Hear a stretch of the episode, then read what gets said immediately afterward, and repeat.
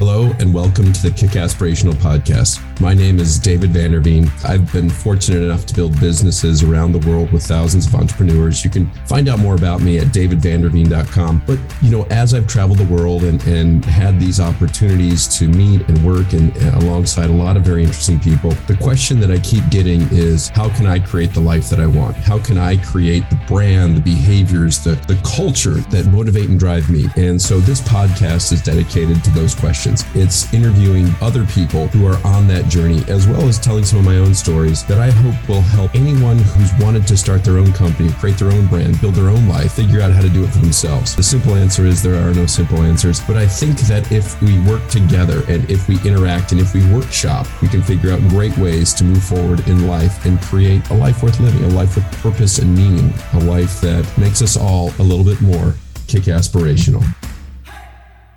Well, I'm excited today to have Michelle Hurn on the podcast, who is a registered and licensed dietitian with over a decade of experience um, as clinical acute care lead dietitian and psych- psychiatric care outpatient dietitian. But Michelle, you're also an avid endurance athlete. Um, you've qualified for the Boston Marathon over a dozen times, and you just won an ultra marathon, which is like 40, almost 45 miles.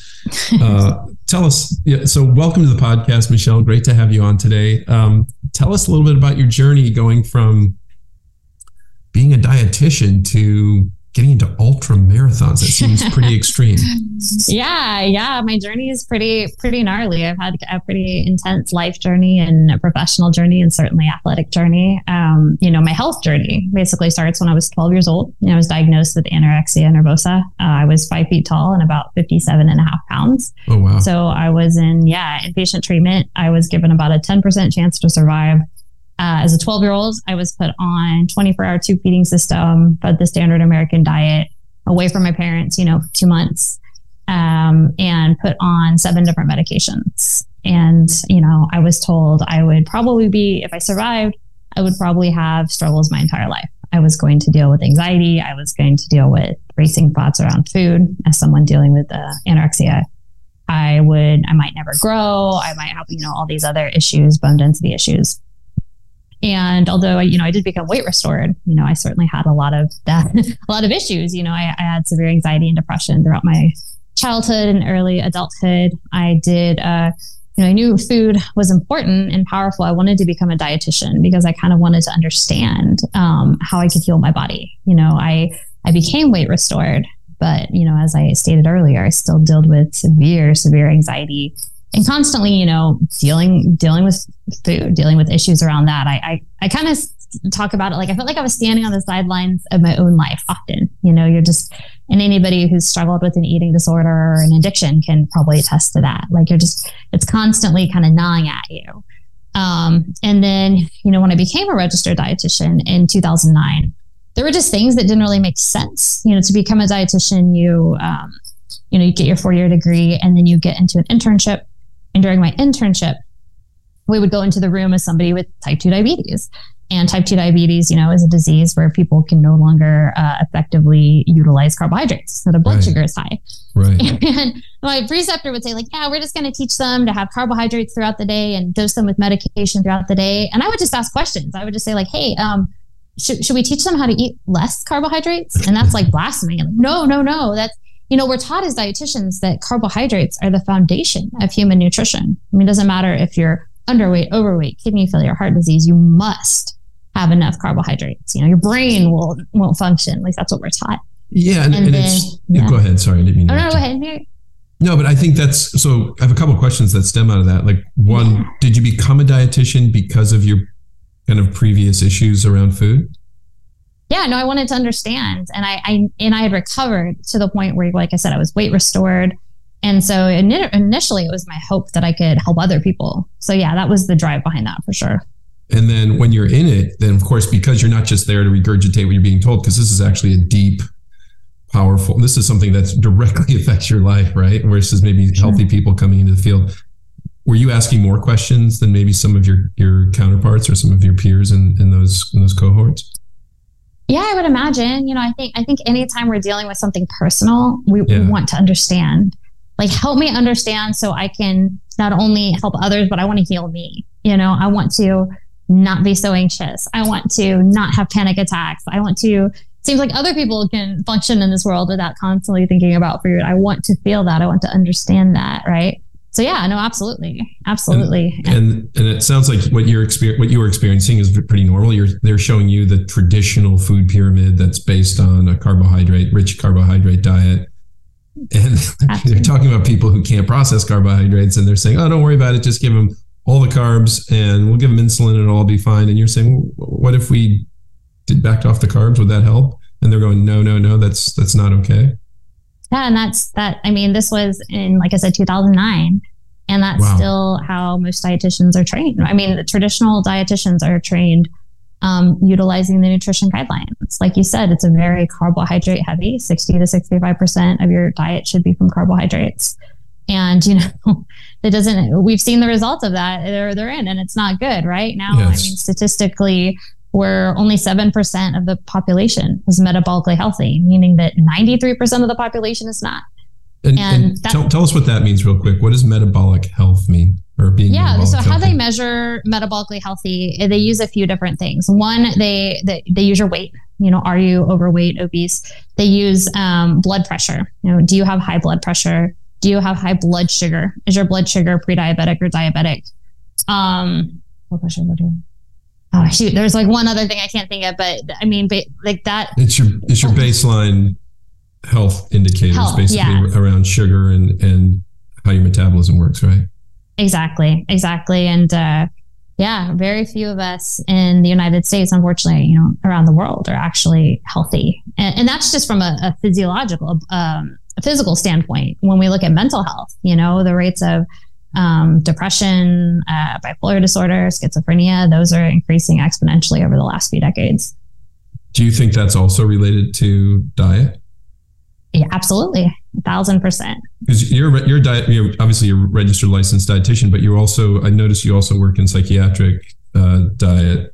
And, and, so, can you tell us a little bit about that? How I mean, I think yeah. for a lot of people, it's fairly easy to correlate. You know, too many carbs, especially simple carbs, maybe you can correct me here if I'm if I say anything that's wrong or you disagree with, please interrupt. So oh, most of us, thank you. Most of us, I think, correlate, you know, a diet rich in sugars and starches to type two diabetes or and obesity. Is that is that a fair assumption? Yeah, well, most dietitians might tell you that it's everything in moderation, but yes, I would say at least the population, the percentage of the population that has some brain cells can say, yeah, I eat too much sugar, that's a bad thing, right? Yeah, I mean that's I'm a simple man. I'm just trying, trying to figure this out. But yeah. you're saying, and you're saying that that it's not just correlated to the obvious, you know, indicators like obesity, diabetes, type type, type two diabetes, but it's also correlated to th- things like psych- psychiatric disorders. Yeah, and you know, Dr. Uh, Chris Palmer, Dr. Georgia Ede have done some incredible research on this, and we have really good case studies now, clinical trials that people on ketogenic diets, people with Alzheimer's, people with dementia, people with bipolar disorder are uh, significant improvement, you know, with the ketogenic diet. Like if a pill did that, it would be all over the news, right? Right. Um, but like you said, like if I can break that down just so it makes sense to people, like, wait, how does how does what you eat actually impact your brain?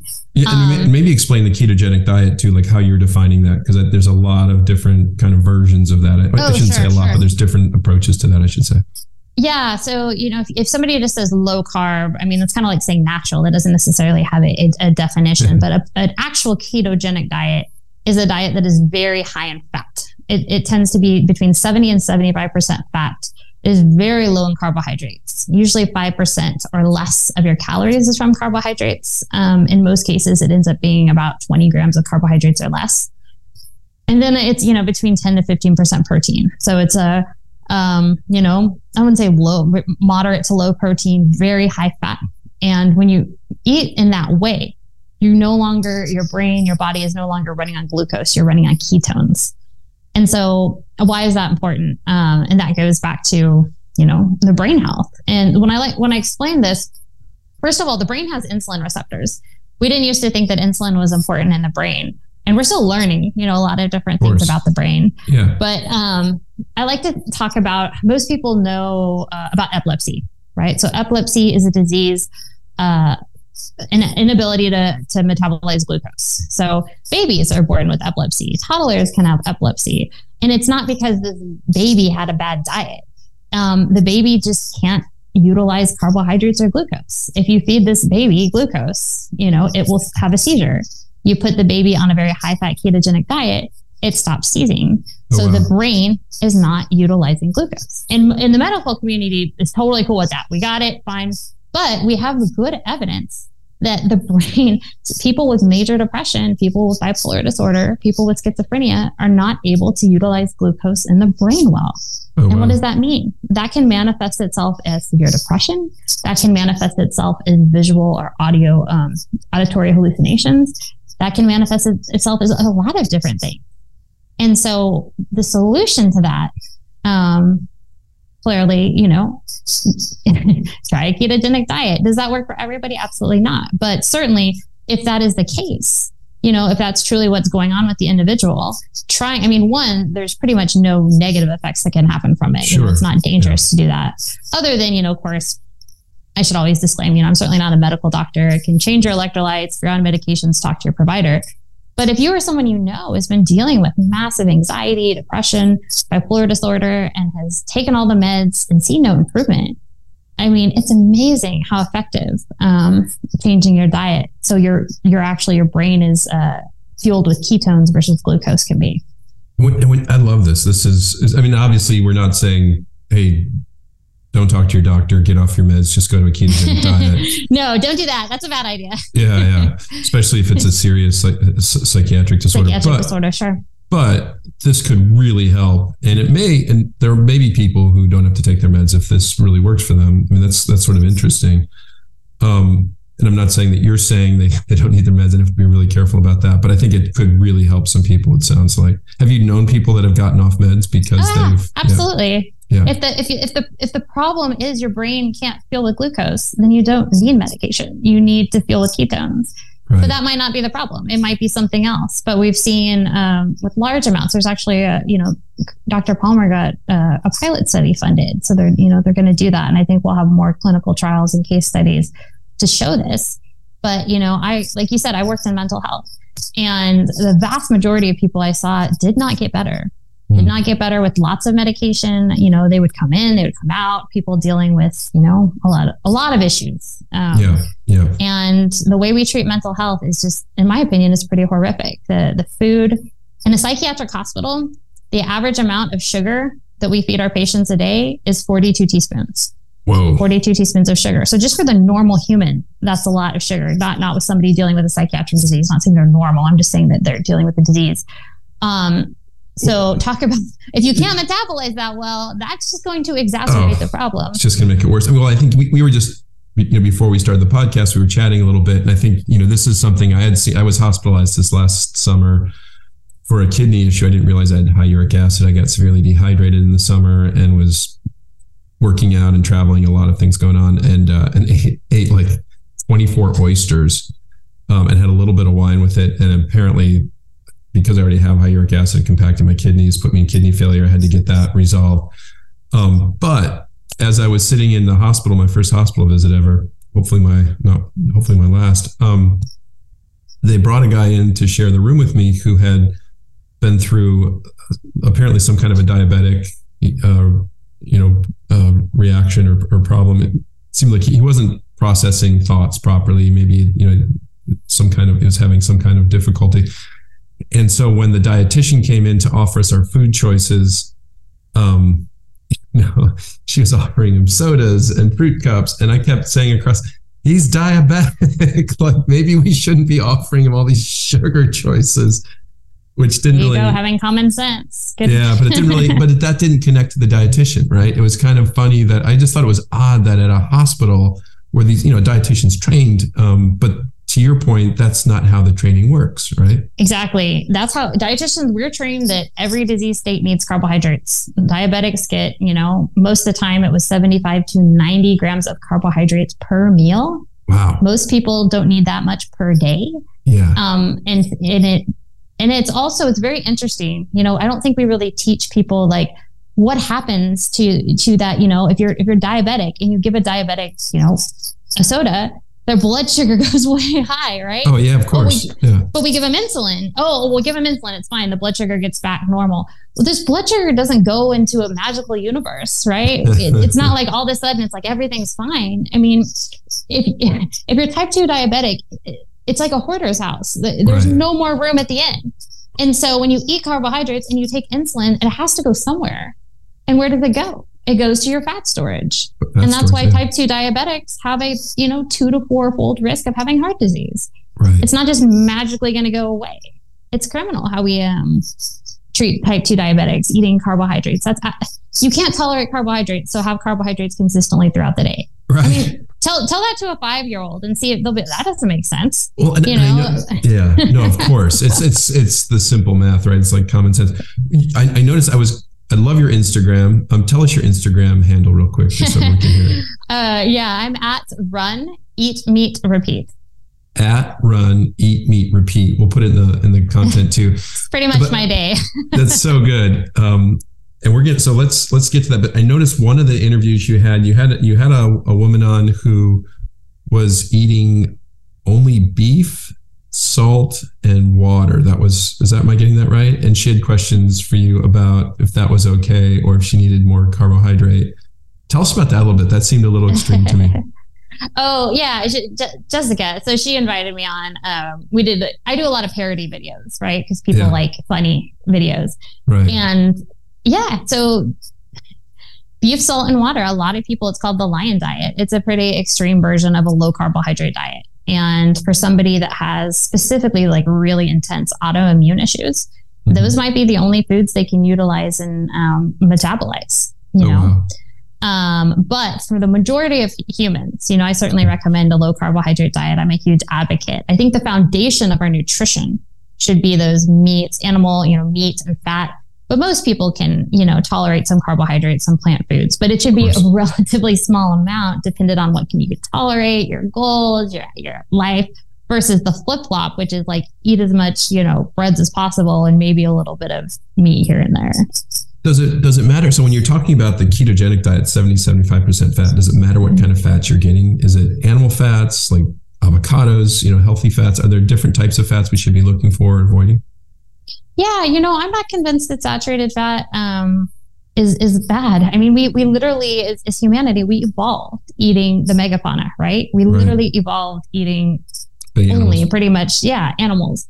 And of course, you know, people have asked like, okay, well, what if I'm coming in from a context where I already have you know heart disease or other things? And I honestly I don't have good answers for that. I do not yeah. know, but it is my um, you know it's certainly my hypothesis that um, eating a diet mostly of animal fats is is not harmful. And you know, people like David Feldman that are doing lipid research um, are going to are going to answer some of those questions. Um, and, but we and I can talk real quick about heart disease. Well, so, and I'd like to point out you're saying sure. eat those eat those animal fats and saturated fats without the sugars, starches, and carbs, right? Yes, because okay. that's where you have the problem. That's where you have the problem um, because you know people that, that's what happened with heart disease. Like certainly back in the 70s and 80s is we looked at like occluded arteries. We looked at arteries in the heart that had plaque. And they one they kind of plaque kind of looks like uh, animal fat right? It's thick. But yeah. you would find ldl you would find low density lipoprotein in those arteries. And we know when we eat a lot of animal products our ldl increases. Okay. So, you know, you go to a doctor, you get your blood, you know, cholesterol taken. Like I have my, you know, my uh, blood taken, and my doctor's like, "Oh my God, your LDL so high."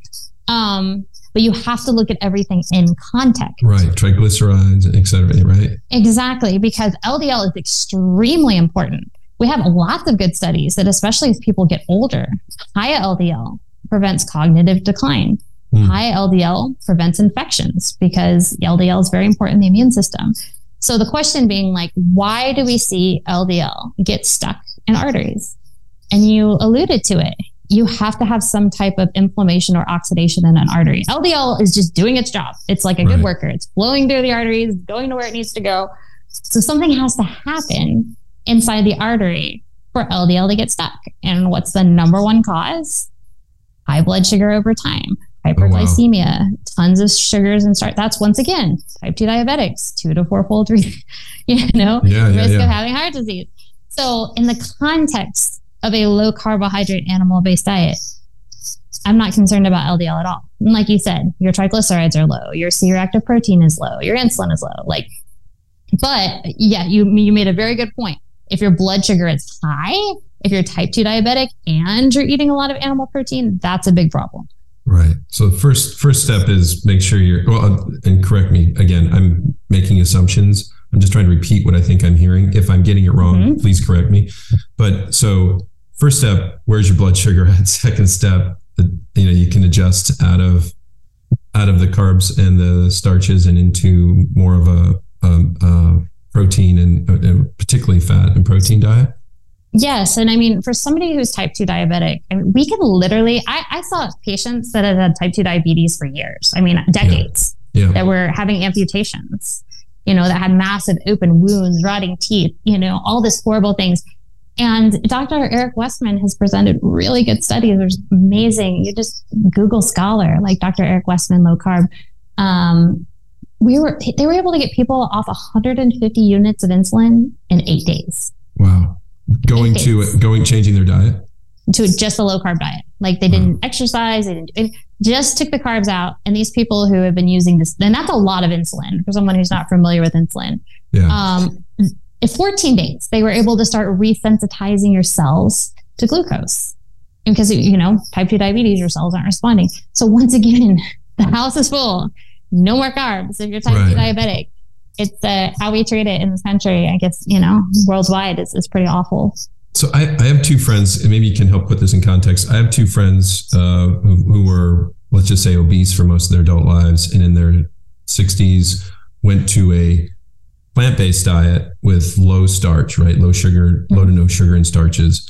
Does the type of carbohydrate, and, and they were able to move, you know, they lost a ton of weight. They were able to get off their, they ditched their type two diabetes does the type of carbohydrate matter? Like if it's a complex carb, like leafy vegetables, things with a lot of fiber versus simple sugars and starches, does that does that matter, or what, what's your? Oh, sure. I mean, it, it definitely matters. Like you know, if you're eating broccoli versus yeah, yeah. Pop Tarts.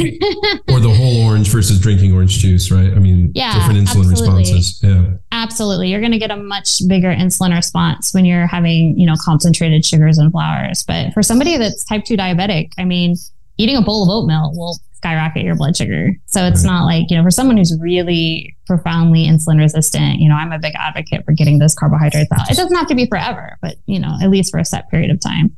Get the house in line. And did this, did all of this sort of the, sort of the hypotheses that you're thinking through in your own life experience, is this what led you to the dietitian's dilemma, the, the book that, am I getting the t- title right, by the way? Dietitian's yes, dilemma? the dietitian's dilemma.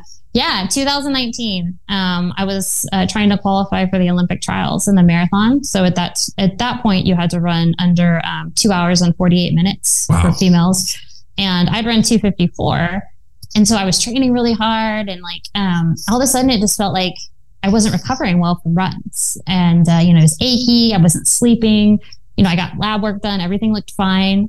I started having um, panic attacks. I started having cold sweats on my runs. I, um, you know, I reached out to a few sports dietitians, and at that time, I was eating a very high carbohydrate, low fat diet, um, about 400 grams of carbohydrates a day. I mean, but lots of whole grains, lots of fruits and vegetables. Yeah. And my two dietitians that I reached out to told me I needed to eat more, more carbohydrates. More carbohydrates. And as you can imagine, that didn't go particularly well. So I, um, I had a particularly difficult day at the hospital. I was uh, still working in the hospital this time. I was covering oncology and we had a patient pass away. I came oh, wow. home early. I fell asleep on the couch and I woke up at like two in the morning and it just felt like my body was on fire. You know, oh, I had wow. no answers. I yeah. everything hurt. I was anxious and you know, I'm just standing there in the living room and I'm like, I do not know what to do. I've taken all the ibuprofen, know, drank, I've done all this different, nothing is working. And so I drove to 7 Eleven at like three in the morning and got 30 pounds of ice and put it in the bathtub. And, you know, my wife came in and was like, you know, maybe, maybe we should do something different. And that's when I'm like, yes, I'm done. I'm not running. I'm old. You know, at that time I was 36. I was like, I'm too old to compete and, you know, the marathoning. And yeah, and that's, you know, it's interesting because, you know, certainly at that time as I'm like crying, I didn't think like this is going to be a really important turning point in my life. Right. But the day after, I just, you know, I was like, yeah, I should try a lower carb diet because I intuitively knew that all these carbs aren't making me feel well, but it went against everything I'd ever learned. Right. And so, you know, the next several weeks, I ended up going full carnivore for uh, 30. Oh, I did have coffee, but I ended up adopting, you know, an animal based, completely meat diet, which, you know, my partner and I were argued over. So this is crazy. This is eating disordered. But three weeks after starting it, I actually got home um, from work and she was already sitting on the couch. Uh, and she asked me like, Hey, can you, can you come here real quick? And you know, anyone who's married or has a partner, they're like, sure. that's, that's not a great sign. Like, right, am I in trouble? I, yeah, what's going on? Am I in trouble? Yeah, like, what yeah, yeah, Shit. Um, but she just said, Hey, you know what? I don't know if I like how you're eating, but this is the best your anxiety has been in 11 years. Like, wow. And it, we were both just like, What is going on? And so that's what led to um, a lot of research. I mean, she works um, in healthcare as well. So we both had access to, you know, a lot of research articles and clinical trials and I just became very angry. I had no idea there was so many clinical trials on low carb diet. Wow. Like, why why is no one talking about this? Why is nobody teaching me this as a dietitian? Why am I why am I giving terrible advice when this other option is available? Well, it's it's so, part of the problem. I mean, obviously you're a scientist, your your wife is a scientist and and you know, as scientists, you're trying to always remove bias, but at the same time, we all have bias, right? And if we're not aware of our bias, that's half the problem. And it sounds like if I'm getting this right, you know, part of the dietitian's dilemma is you're trained with these theories that you know have a lot of scientific reasoning behind them, but if you don't check your bias, it may not actually be. There's other observable facts and models that may work better for some people. Is that is that right? Um, no, I'm going to disagree. I actually don't okay. think that the um, there's a lot of scientific facts behind the nutrition guidelines. My, I have an entire chapter on where they came from, and it's political, and it's religion, and it's not science. So, uh, no, I think it's it. The Academy of Nutrition, which is the governing board of all dietitians, who basically owns our runs our education, is sponsored by Coca Cola, PepsiCo, you know, General Mills. Sure. Um, they recently just had the a New York industry. Times article Sure.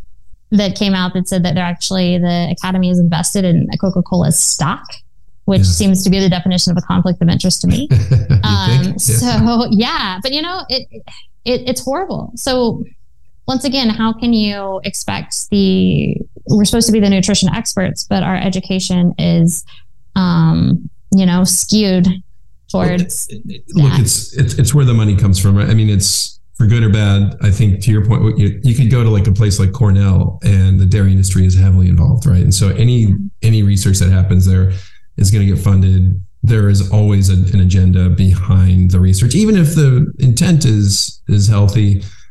The money's not going to keep showing up if the outcomes are saying stop drinking milk, as an example, or like I worked in the wine industry and, and ran a beverage alcohol laboratory. You know, UC Davis is a great a great school for you know, for the wine industry, heavily financed by the wine industry, right? So yeah, yeah. no, I, I mean, it's, it's driving it a lot of the research. Is. Yeah, it's about money, and I mean, I'm not, you know, hopefully most people listening to this aren't naive, um, but I.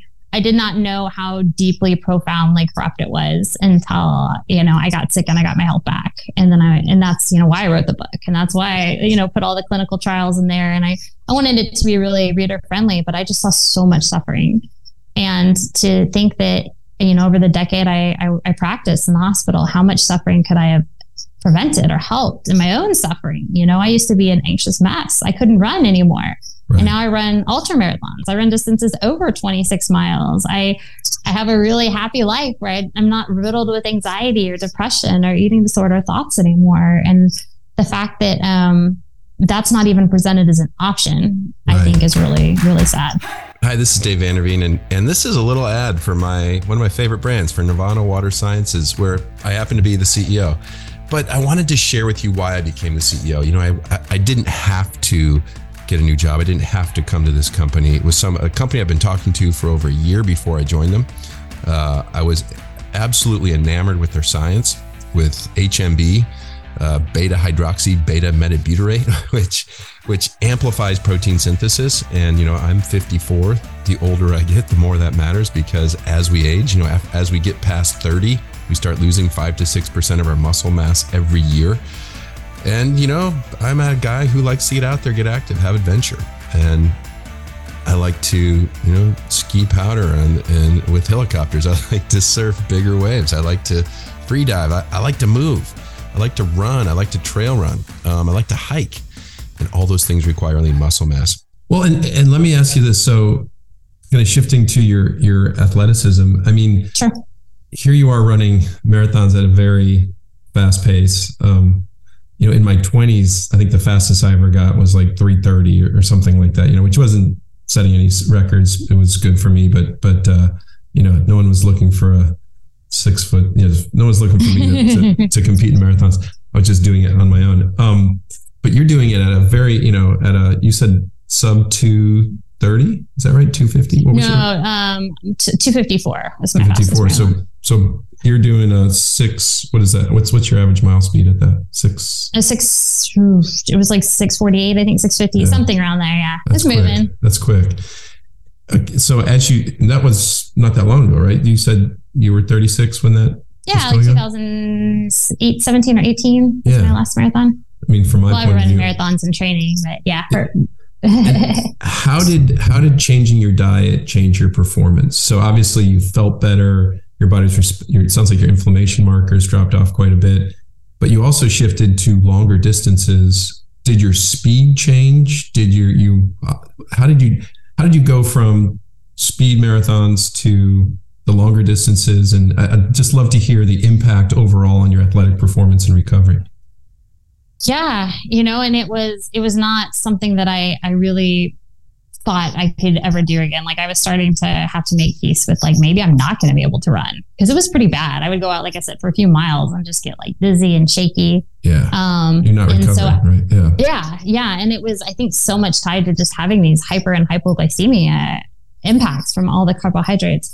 Um, so, you know, one of the things about eating a lower carbohydrate diet, especially as an endurance athlete, it, well, the goal of any endurance athlete, it doesn't matter if you're, you know, winning the Boston Marathon or back of the pack is you want to be able to defend your muscle glycogen, right? Because anyone who's run a marathon, there's that dreaded like you don't want to hit the wall. You, you don't, want to bonk. bonk. Yeah. We, I've done that before. You know, you're late. yeah, yeah, you feel like you're running in quicksand.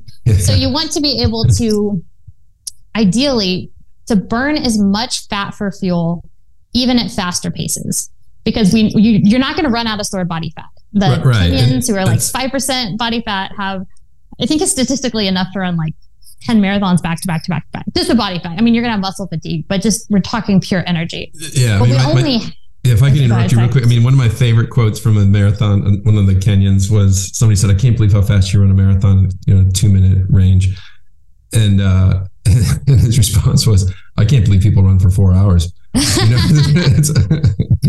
and that's pretty impressive. Like, yeah, I, right. I, feel that. Like, and, it's, and muscle glycogen is what I mean, right? Because it's part of it's uh, well, I don't know. From my experience, like there's a point where the longer you're out there, just the harder and harder it gets. Is that is that right? Well, I mean, it depends. It depends. Yeah. once or again, like yeah. yeah, what are you burning? And you know, when you're running like a super elite marathon runner, you know, they're going to be burning a lot of muscle glycogen when you're running at right. that pace. So right. for somebody like me, like people have asked me if I could follow this diet and run a super fast marathon. I don't know. I don't think so. Um, right, right. Probably not. But for the type of running that I do, you know, the 50 miles, 62 miles, um, you know, I'm still able to run. And how long you, know, you out there? You're like six um, hours? So for my 50 mile was seven. Oh, yeah. my last 50 mile was a little rough. That, that was 24 mile an hour winds, but you know, wow, that was, wow. uh, and the other one was like trudging through, uh, yeah, it's a different world. so the longest I've, I've, run was like I think ten hours. Um, wow. There's no way you're going to do that eating carbs. You've got to get your body burning fat. To you got to get right. your body yeah. to burn fat. I mean, and you could. There are a lot of ultra runners, you know, um, are, are, very high carbohydrate humans. But the problem with that is, you know, um, I think statistically about 40% of people don't finish ultra marathons because of right. GI distress. You're having all that sugar. Yeah, you're so the chugging, goal being chugging goos and stuff, right? Yeah, yeah, goos, Gatorade, fruit, candy, whatever. So the goal is like, how can I train my body to burn as much fat for fuel? And then I'm going to use carbohydrates strategically. You know, I'm so for somebody like when I was a high carbohydrate athlete, you know, I'm having to probably take in 50 to 60, maybe more grams of carbohydrates an hour. Right. As a lower carbohydrate athlete, I can take in 20, you know, and, and, and, so one, so I'm, I'm, and I'm feeling better. I don't, I don't have that kind of, you know, energy, um, spike and crash that I used to have. Yeah, and I also sleep a lot better. I feel like my muscles are less sore, sleep better, which obviously impacts your recovery.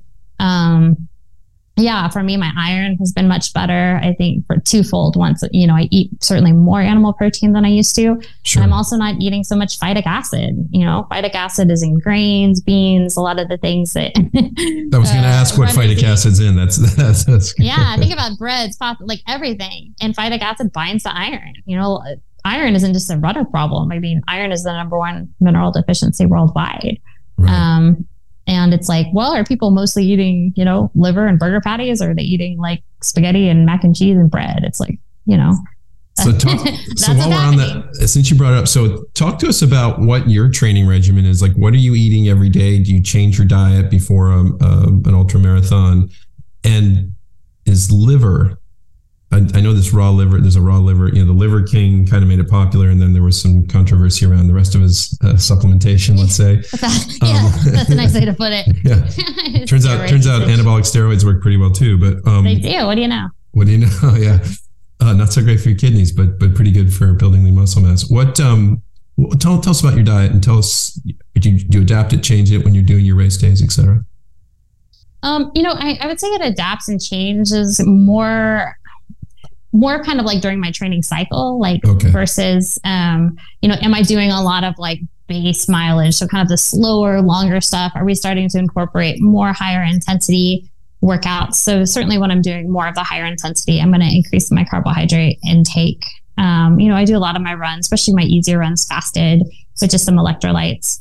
You know, I always prioritize protein after running. Um, and then, yeah, my sources, I usually have carbohydrates twice a day and that just depends. You know, I always tell people, people like, what's the best carb if I'm going to have one? And I really, I think honestly, it's probably if you're metabolically healthy, it's one half dozen another. Um, what settles on your stomach, what feels okay. Um, I do some white rice. I do long fermented sourdough.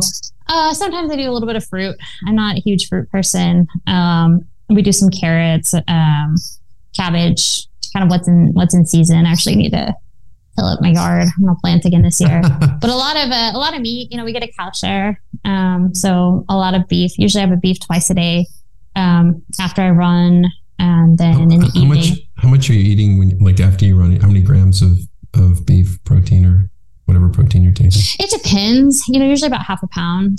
Um, sometimes more sometimes like after a really hard run, if my stomach's just kind of like, uh, we're not really feeling this, then I might just push it off to like the mid meal and just have some eggs or some yogurt or something that easier that settles in my stomach. But usually getting some animal based protein three times a day. That's great. How are, are, are, eggs? I mean, you know, there's a lot of controversy around uh, eggs historically, right? You were told that you can't eat the yolks because it's too much cholesterol. yeah, I got a video coming out um, probably soon yeah, you know, even as bozo as the nutrition guidelines are, and as much as I make fun of them, I mean, they were at least in 2015, they were like, ah, crap, this isn't right. So they even dropped the recommendations for cholesterol. Um, there's none in the nutrition guidelines because, I mean, if you eat a vegan diet, so you're taking no cholesterol, your brain will make all the cholesterol it needs. Like that's how important it is for your body.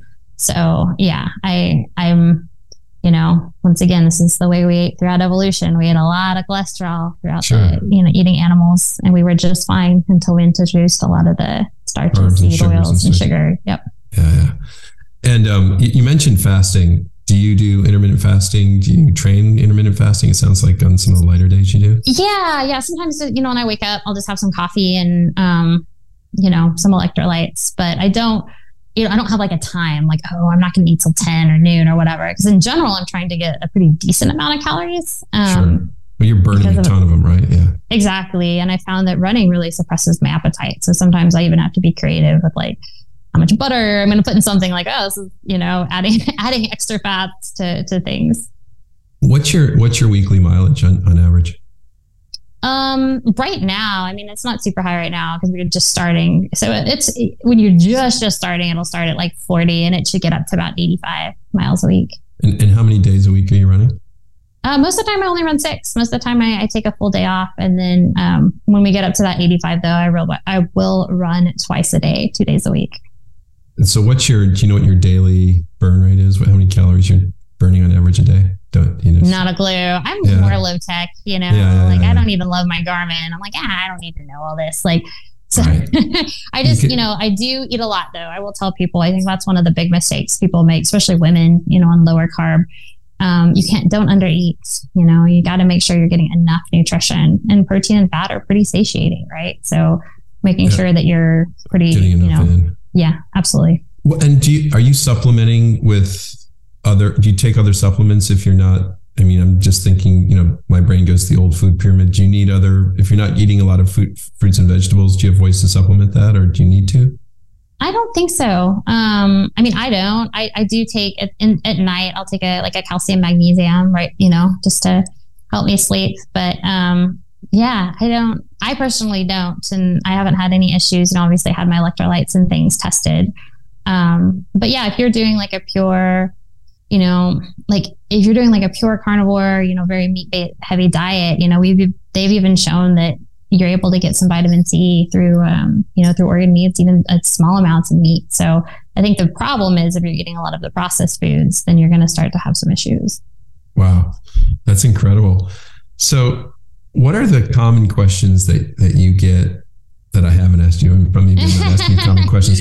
I, you oh, have, you've such a great Instagram wall. I was kind of scrolling through and checking the different what are the things that you're trying to answer in your book and that you're you're getting on a regular basis on your social that um, that you think are some big misconceptions yeah just the big misconception that meat is bad for you that fat is bad for you that we need um, to eat lots of carbohydrates throughout the day that sugar in moderation is is great you know um, that sugar addiction doesn't exist um, I think those things keep people sick. I think people a lot of people um, i think if you're dealing with obesity or type 2 diabetes you need to be really honest with yourself. Like do is this clearly this is not not working right? So you know my the whole goal of the book was just to give people hope. You know i i was 12 when i was told like yeah this is your life. This is you're going to suffer the rest of your life.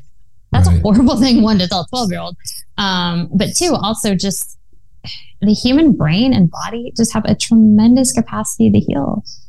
But in my opinion, in my experience, in my clinical research, it's not just from a pill. You can't put things in your body and then expect to not have consequences, right? Like, I want people to understand that humans, we all have a species specific diet.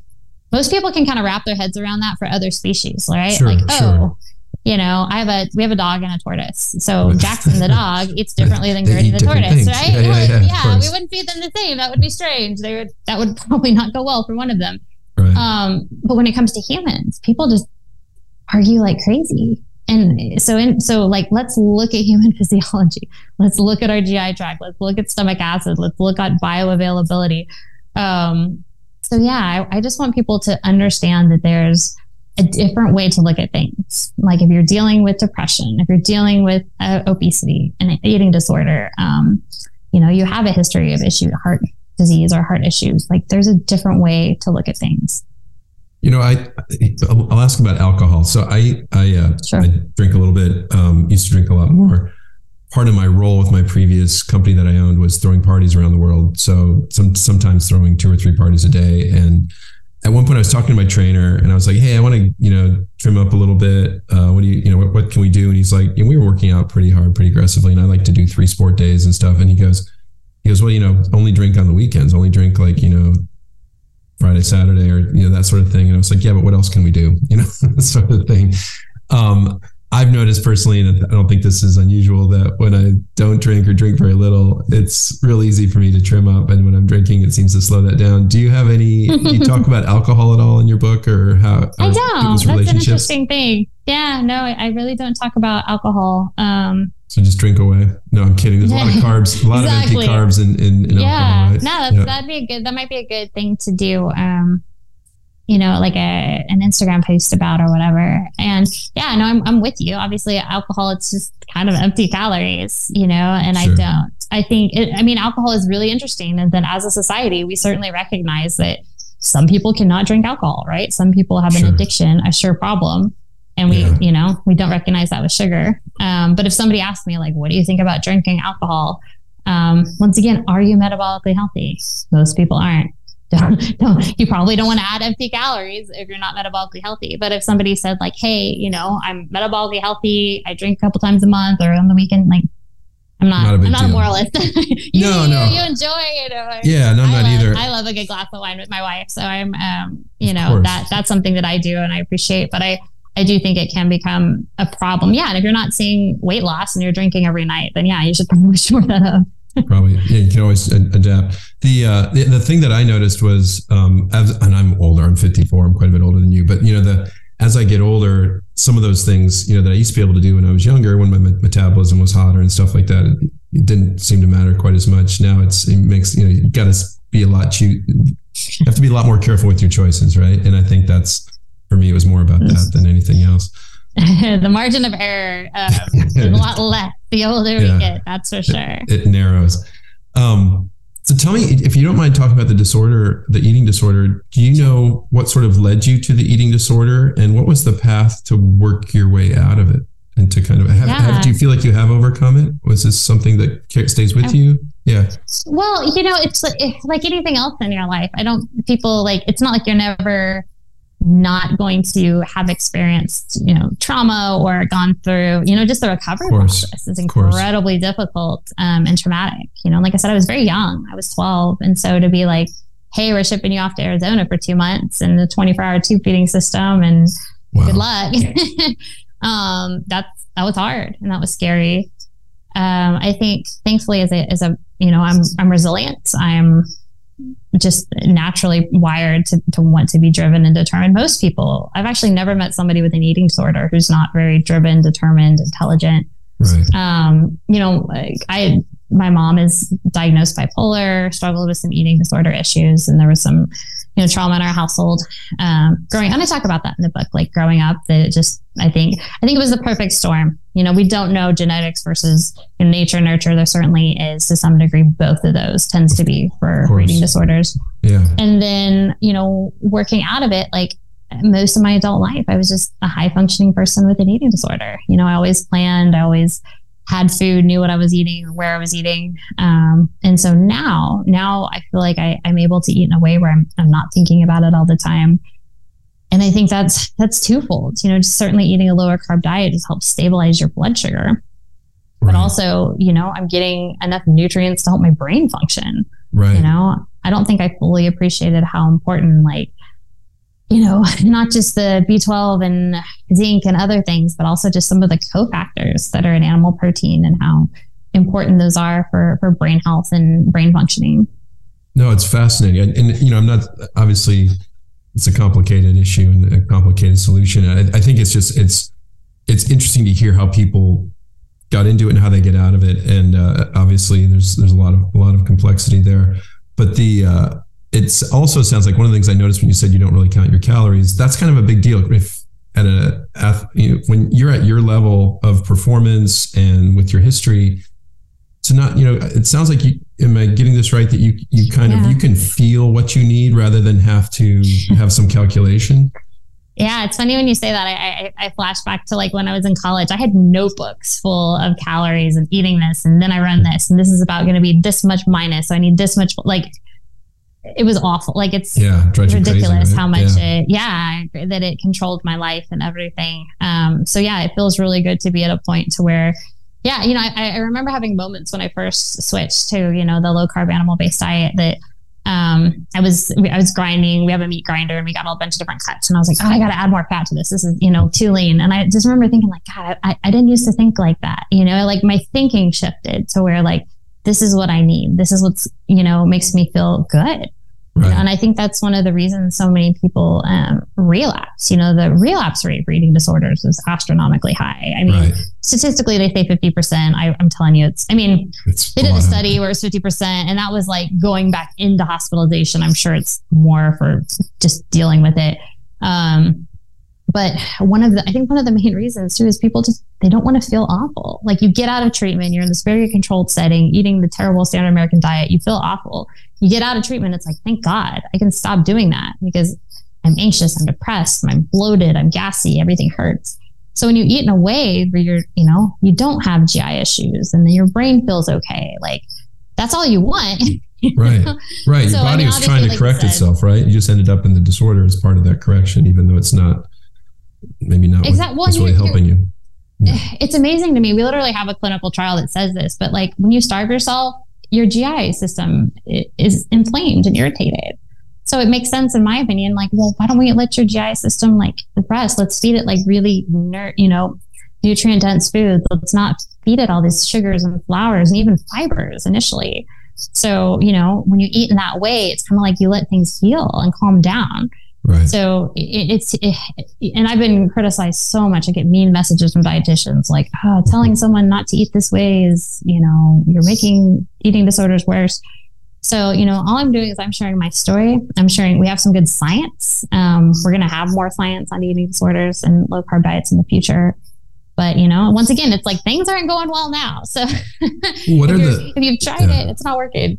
What are the big criticisms? I mean, I'm sure there's like ridiculous criticisms that don't matter, but what are the criticisms that you get from dietitians or other health professionals that um, that generate responses? Right? I mean, some of the, uh, uh, you know, I always say like, you know, look, what people say about us only tells us about them. How we react tells us tells them tells the world about us.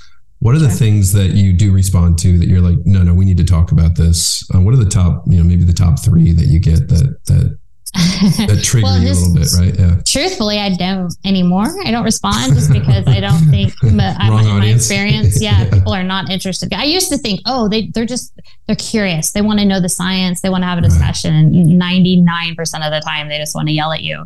But point, yeah. just to pretend, like back when I, I would respond, people used to say like, "Hey, telling people to eliminate certain food groups, t- telling people with with already a, that already have a you know an issue with food, telling them to eliminate food groups is going to make the disorder worse.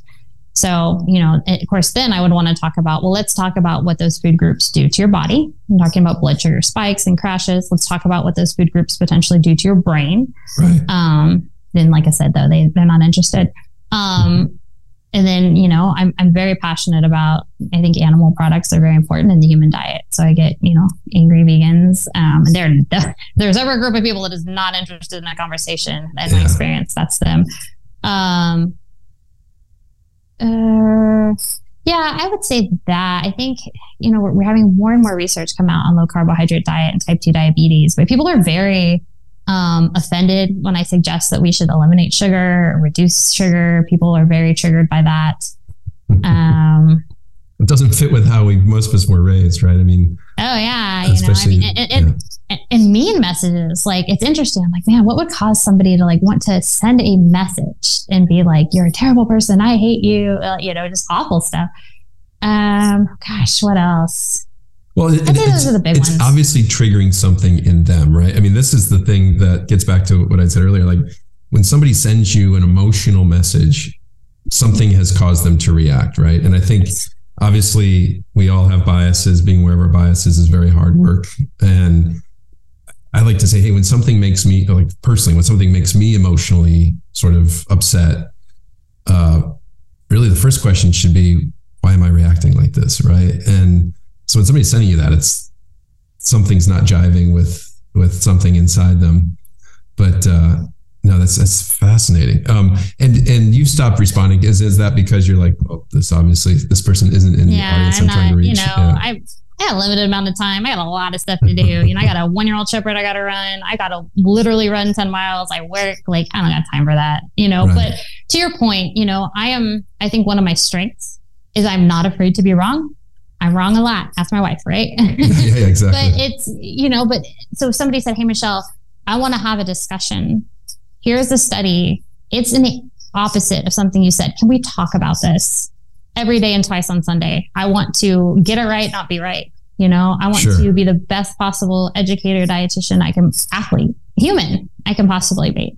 Yeah. Um, but like you said, it tends to be when people come at you, it tends to be very emotion based, especially around eating animals, you know? So, um, yeah, there's that. That's no, I think you're absolutely right. I mean, that's, that's especially when you say, you know, like the, the ethical vegans who, you know, have a problem with animal husbandry or different issues around that. I mean, you can, that's where you're going to, somebody's going to get very vocal um, I was just listening to Pete Holmes, a good friend, uh, his podcast. You made it weird with uh, Neil deGrasse Tyson, and uh, Neil was saying he's like, you know, just because it doesn't have a brain doesn't mean you're not you're eating the, the the the reproductive organs of a plant isn't this isn't ethically better necessarily than eating a animal off the same tree of life. Like basically, it's you know, it, it, got into a lot of the biases and asking a lot of really good questions about the ethics that that people are kind of, you know, holding on to sort of self righteously. I think it's kind of fascinating.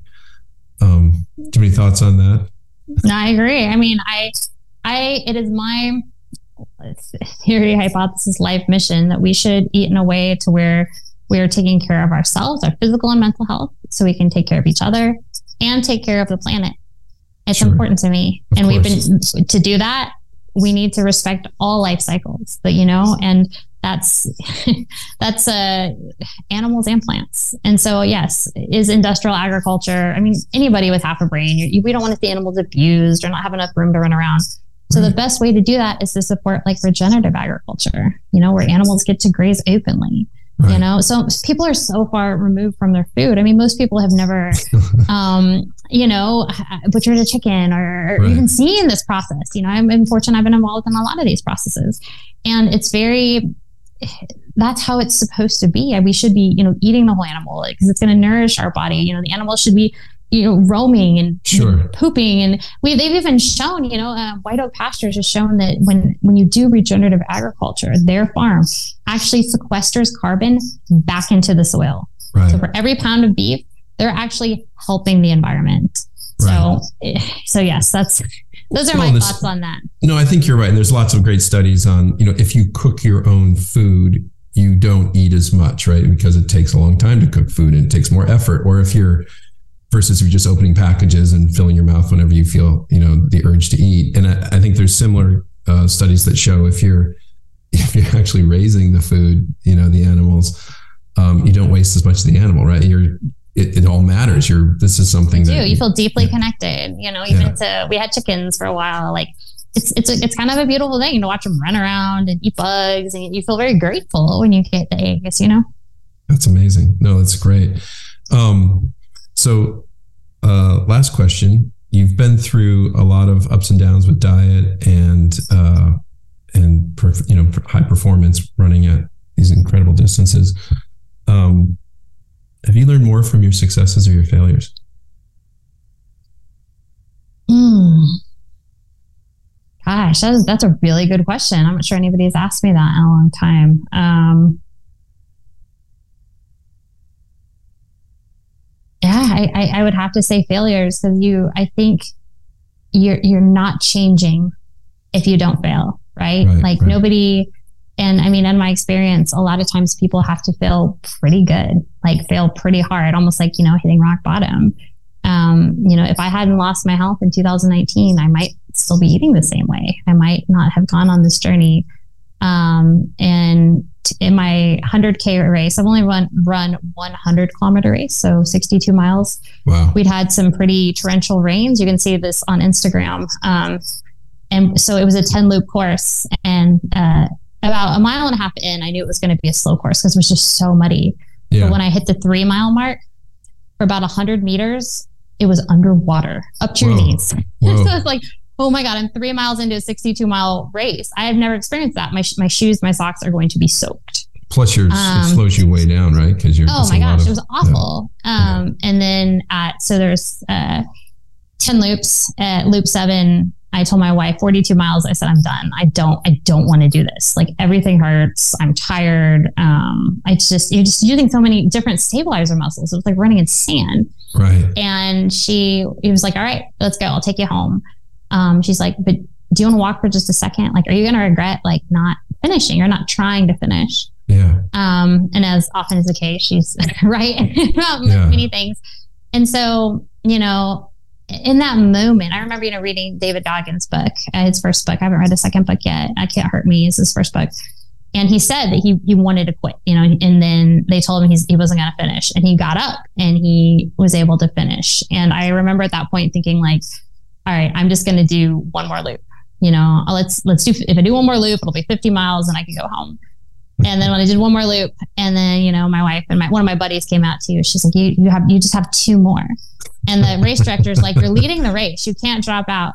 and then after the, you know, then you just have one more loop. And I ran my last loop faster than the, the fastest. Like I, wow. I cannot tell you how that happened. I, I mean, we're well, because you wanted to get out of there.